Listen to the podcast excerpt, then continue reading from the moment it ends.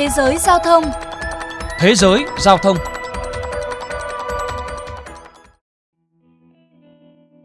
Tháng bảy vừa qua, chính quyền Tổng thống Mỹ Joe Biden thông báo chi số tiền gần một tỷ đô la Mỹ cho tám mươi lăm dự án cải thiện, nâng cấp sân bay tại quốc gia này.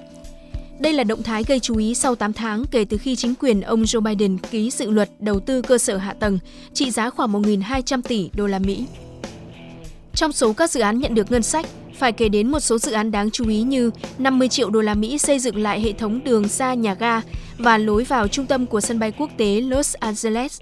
nâng cấp nhà ga E vốn được xây từ năm một nghìn chín trăm bảy mươi tư và thay thế các con đường đi vào sân bay tại Boston trị giá sáu mươi hai triệu đô la Mỹ hay bốn mươi triệu đô la Mỹ cho nâng cấp và hiện đại hóa phòng đợi D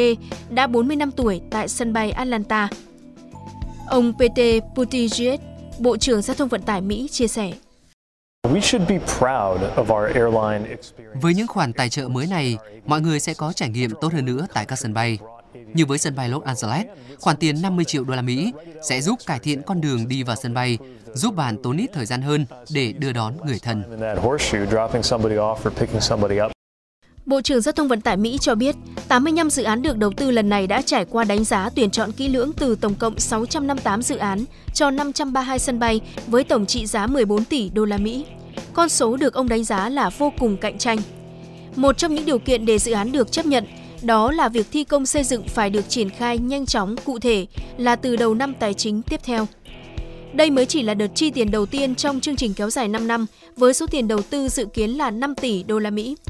Các dự án chưa được đầu tư trong đợt này vẫn có thể kỳ vọng được xét duyệt trong xuyên suốt chương trình. Trước đó vào giữa năm ngoái, số tiền trị giá tám tỷ đô la cũng đã được chi cho các sân bay Mỹ. Đây là khoản tiền thuộc chương trình hành động cứu trợ phòng chống covid mười chín được Mỹ thông qua vào tháng ba cùng năm. Ông Phil Libu, nhà báo của đài C N B C cho biết: "Một khoản lớn trong số tiền này sẽ tập trung cho các sân bay lớn nhất của Mỹ. Nhưng về cơ bản, tất cả các sân bay đều nhận được trợ cấp để chi trả cho tiền lương nhân viên, bảo dưỡng sân bay và hỗ trợ các kiosk, nhà hàng hoạt động tại đó, những người vốn đã bị ảnh hưởng nặng nề bởi dịch bệnh." Trở lại với dự án đầu tư cải thiện hạ tầng sân bay, những năm trở lại đây, các sân bay Mỹ thường bị đánh giá có hạ tầng kém hơn so với nhiều nước khác trên thế giới. Không chỉ hàng không, sân bay, nhiều lĩnh vực khác của ngành giao thông Mỹ cũng bị đánh giá là không theo kịp tiến trình hiện đại hóa đang diễn ra trên toàn cầu, nhất là so với sự phát triển của Trung Quốc. Do đó, dự luật đầu tư trị giá một nghìn hai trăm tỷ đô la Mỹ được chính quyền ông Biden kỳ vọng không chỉ là đại tu hạ tầng mà còn giúp Mỹ đủ sức cạnh tranh với Trung Quốc. Được biết, đạo luật dự kiến sẽ đầu tư một trăm mười tỷ đô la Mỹ vào đường sá, cầu và các dự án lớn khác, đồng thời sẽ đầu tư sáu mươi sáu tỷ đô la Mỹ vào vận tải hàng hóa và đường sắt chở khách, bao gồm cả việc cấp ba mươi chín tỷ đô la Mỹ vào các hệ thống giao thông công cộng. Kể từ khi đạo luật được thông qua, một lượng tiền lớn thuộc dự luật này được chi trả cho tiến trình đầu tư, tu sửa cơ sở hạ tầng.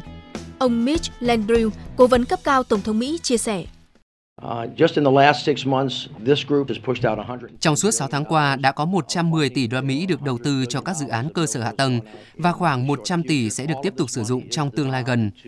Số tiền này được sử dụng để xây lại đường, cầu, sân bay, cảng biển, cải thiện đường sắt, thay thế đường ống, mở rộng băng thông Internet."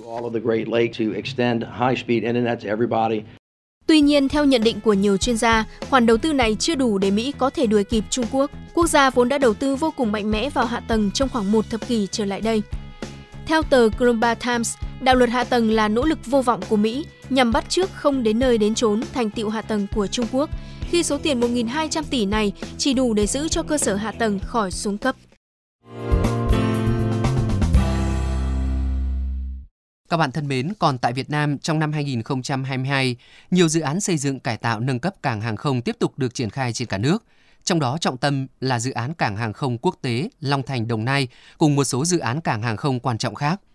Còn về lộ trình dài hạn, theo Cục Hàng không Việt Nam, hàng không sẽ cần tới hơn bốn trăm nghìn tỷ đồng để đầu tư hạ tầng trong mười năm tới. Huy động đủ số tiền này là điều không đơn giản khi ngân sách nhà nước đang rất khó khăn như hiện nay. Còn giới chuyên gia nhìn nhận, với sức hấp dẫn sẵn có, hàng không sẽ không lo gặp khó trong việc huy động vốn xã hội hóa để đầu tư hạ tầng sân bay.